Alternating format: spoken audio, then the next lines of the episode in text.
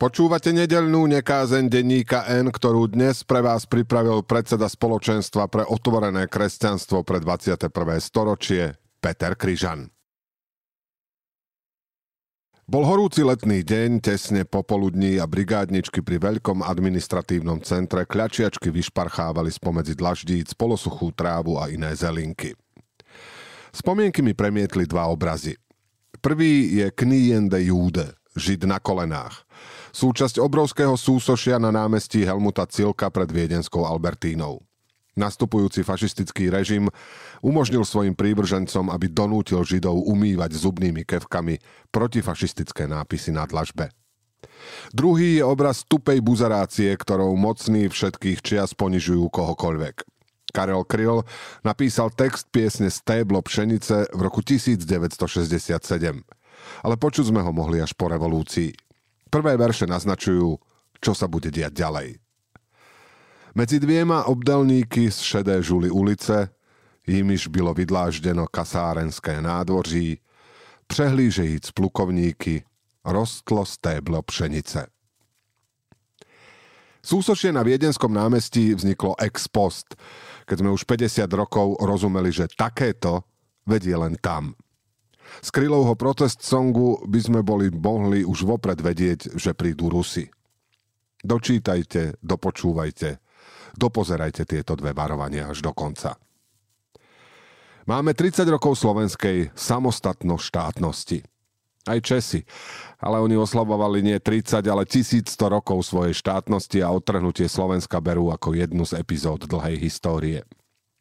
Česká občianská aj cirkevná moc sa spoločne utiekajú ku patrónke svojej štátnosti svetej Ludmile, ktorú uctievajú spolu s jej vnukom svetým Václavom a prapravnúčkou svetou Aneškou Českou.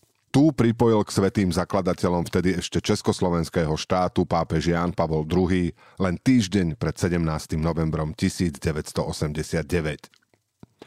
Nám pápeži schválili ako patronku sedem bolestnú, a matička je pre mnohých významnou duchovnou oporou.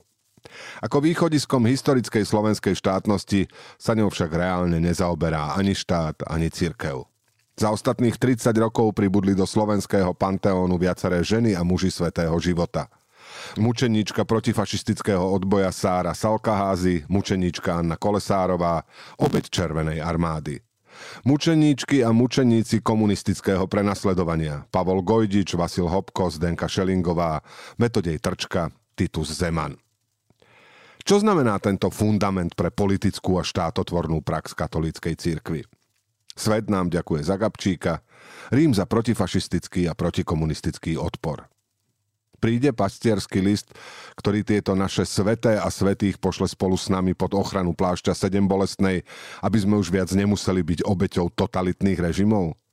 Aby sme sa našim mučeníkom mohli postaviť na ramená a už dnes boli hrdí na to, čím budeme o tisíc rokov?